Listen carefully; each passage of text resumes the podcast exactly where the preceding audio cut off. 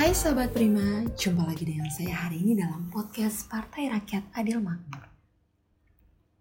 Kalau kemarin kita telah membicarakan tentang pertanian modern, kali ini Prima menawarkan salah satu program lagi tentang UMKM sebagai soko guru perekonomian nasional.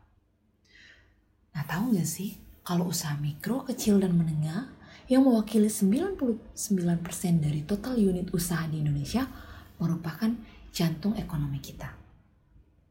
Jadi apa sih yang perlu dilakukan? Kemudian untuk mensejahterakan para pelaku UMKM ini,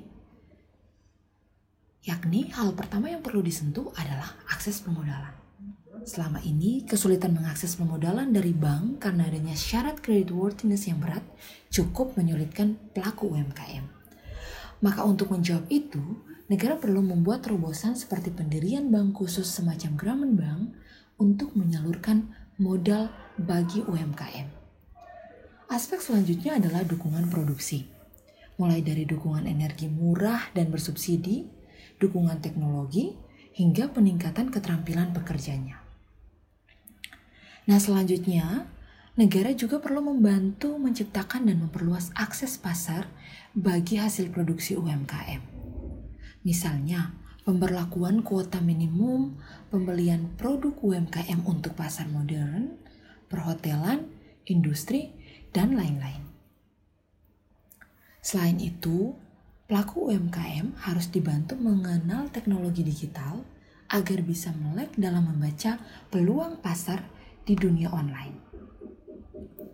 Kemudian, agar jutaan UMKM ini tidak terlempar ke dalam persaingan bebas di antara mereka, maka perlu untuk memikirkan perwadahan mereka ke dalam sebuah koperasi.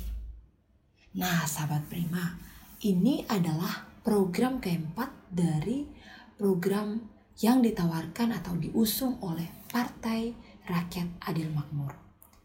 Jika sahabat Prima punya pendapat, punya saran, punya ide, silakan tinggalkan di kolom komentar ya.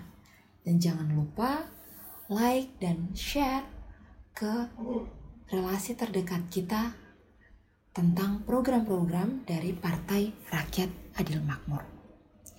Oke, sampai jumpa di podcast selanjutnya ya ya, sahabat Prima.